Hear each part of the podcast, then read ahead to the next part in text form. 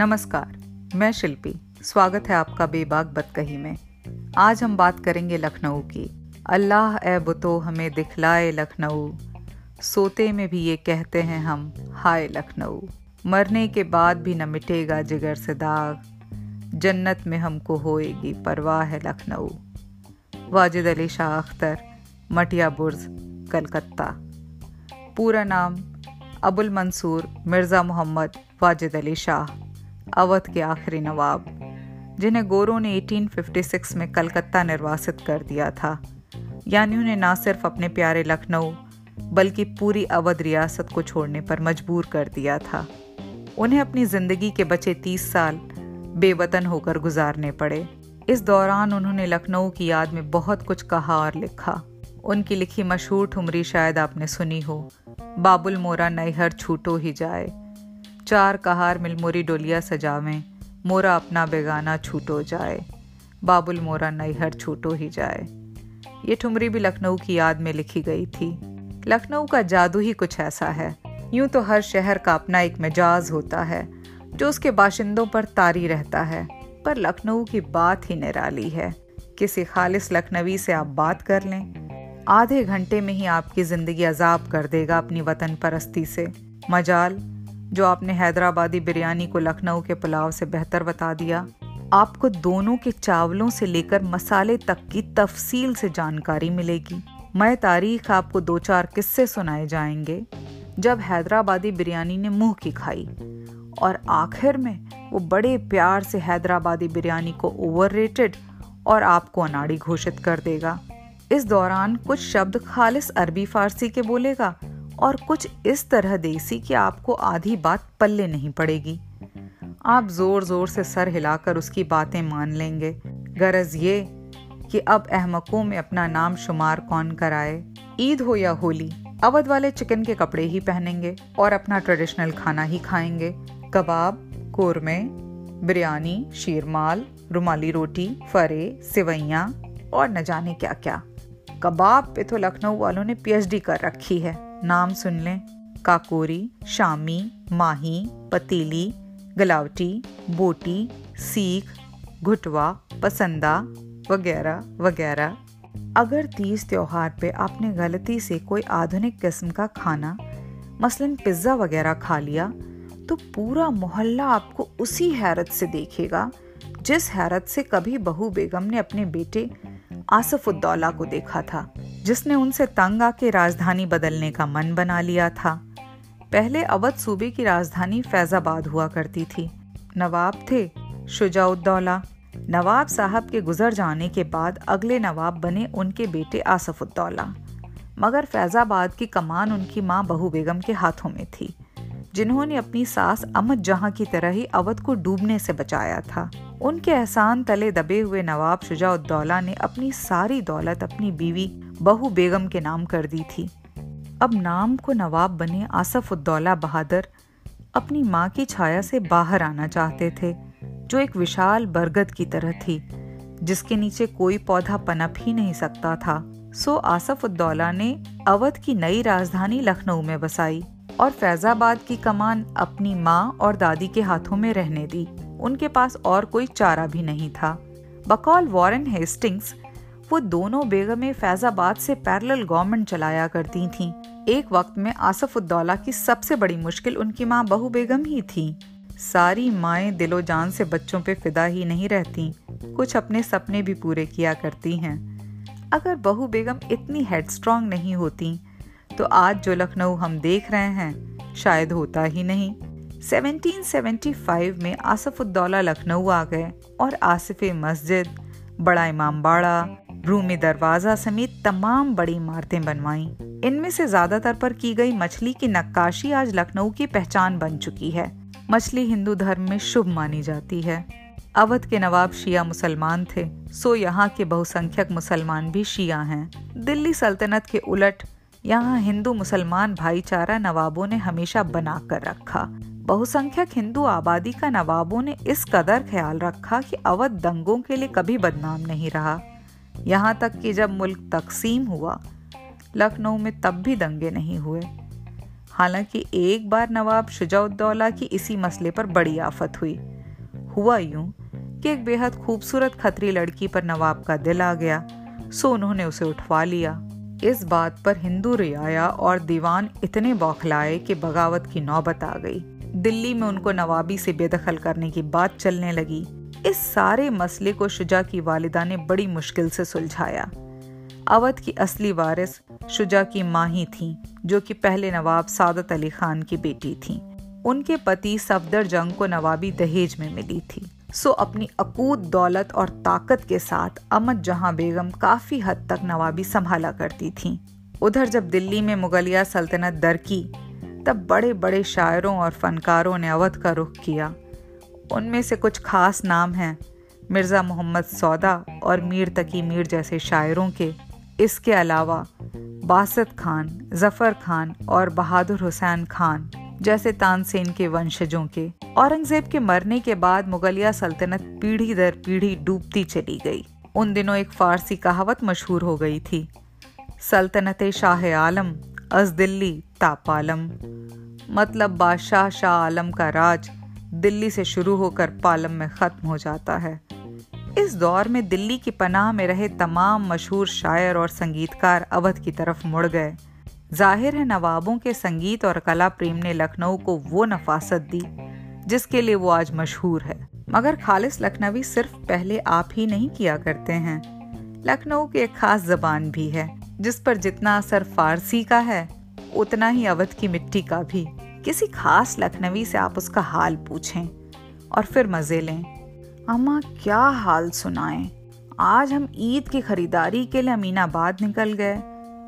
ऐसी लबड़ धौ मची हुई थी वहाँ की पूछिए मत।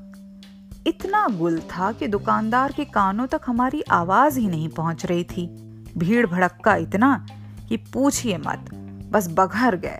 आप बातों का सिलसिला थोड़ा और आगे बढ़ाइए और नए नए लफ्ज सुनते जाइए।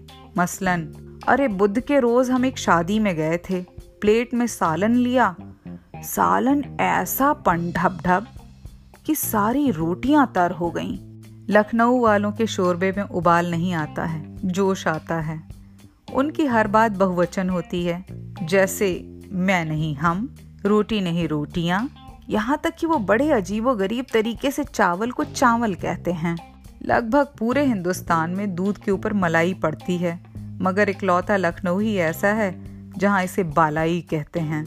खाने का शौक, चिकन का कुर्ता, लच्छेदार जबान सब मिलते हैं तो एक मुकम्मल लखनवी बनता है। फिर, चाहे वो रिजवी हो या ज्यादी वाजपेयी हो या सक्सेना, जब सक्सेना शब्द जबान पे आ गया है तो लखनऊ के कायस्थों का ज़िक्र तो बनता है। कायस्थ पढ़ने लिखने वाली बिरादरी है, खास तौर पर खाता बही का हिसाब रखने वाली। इसीलिए कायस्थों की जगह दरबारों में हमेशा बनी रही। जितना ये अपनी अक्ल के लिए मशहूर रहे, उतना ही अपने खानों के लिए। एक पुराना किस्सा याद आ रहा है। एक बार देर शाम एक सज्जन अपने कायस्थ मित्र के यहाँ पहुँचे। खाना खाने का वक्त हो चला था। थोड़ी देर इधर उधर की गप ठूंकी गई। मेजबान को उम्मीद थी कि चूँकि मेहमान बगैर किसी पूर्व सूचना के आया है तो चला ही जाएगा। उधर मेहमान देसी बंदा था। सो इतना सलीकेदार नहीं था कि बावर्ची खाने में ज़रूरत से ज़्यादा पटके जा रहे बर्तनों का इशारा समझकर चला जाए। मेज़बान की जान हलक में अटकी हुई थी। खाना पहले ही बन चुका था।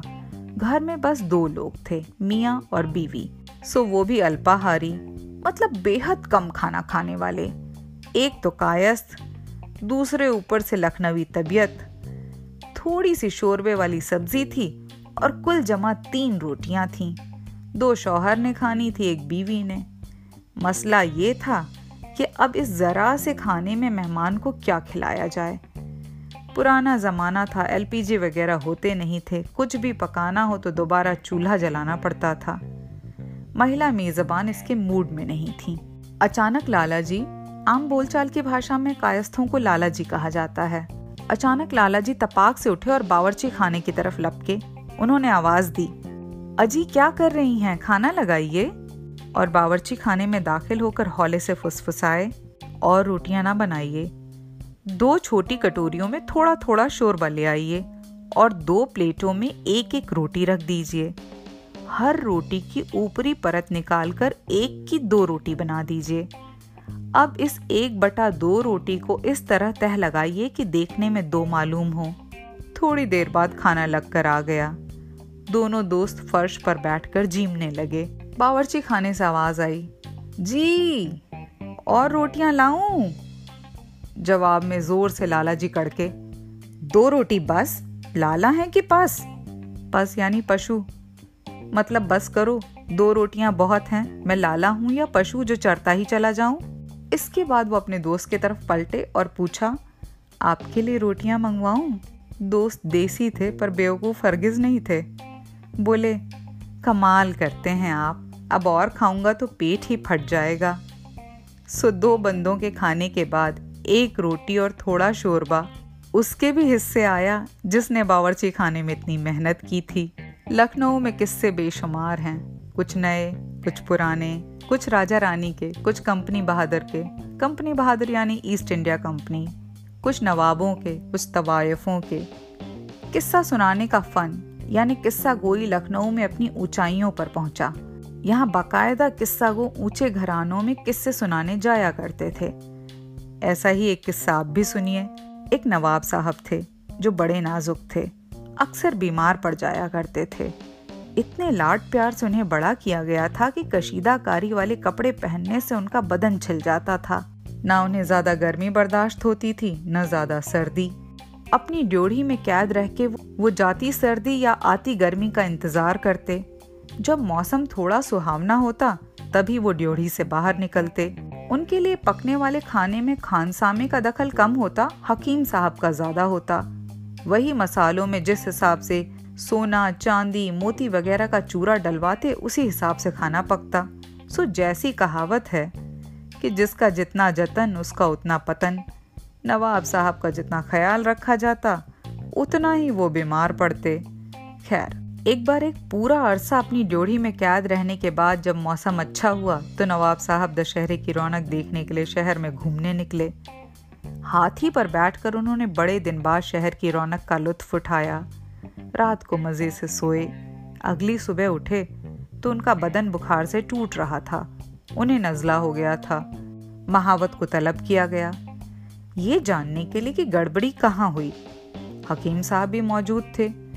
थोड़ा सोचने के बाद महावत को याद आया कि रास्ते में हाथी के पाँव के नीचे मूली का पत्ता आ गया था, जिसकी तासीर इतनी ठंडी होती है कि हाथी पर बैठे नवाब साहब की तबीयत नासाज हो गई। ऐसे ही किस्सों से भरा लखनऊ। अपने आप में एक पुरानी किताब है, जिसका वज़न इतना ज़्यादा है कि उसे एक बार में पढ़ा ही नहीं जा सकता। सो बाकी बातें फिर कभी। अवध का पानी ऐसा है कि जो आपकी ज़बान में मिठास पैदा करता है और दिल में वतन से मोहब्बत। फिर चाहे वो मटिया बुर्ज में, वतन की याद में गज़लें लिखते वाजिद अली शाह हों, या सोनी की लंका का राज ठुकराते राम, जिन्होंने मादरे वतन की शान में कहा था, जन्नी जन्म भूमिश्च स्वर्गादपि गरीयसी अर्थात माँ और मातृभूमि तो स्वर्ग से भी बढ़कर होते हैं। मेरी एक खास दोस्त ने एक बार कहा था, अगर पैदा करने वाला शहर माँ है तो रोटी पानी देने वाला शहर मौसी है। इस लिहाज से कहूँ तो लखनऊ मेरी मौसी है। एक ऐसी मौसी जो घर आने पर बाहें फैलाकर गले से लगा लेती है। यूँ ही ये जुमला इतना मशहूर नहीं हो गया। मुस्कराइए, आप लखनऊ में हैं।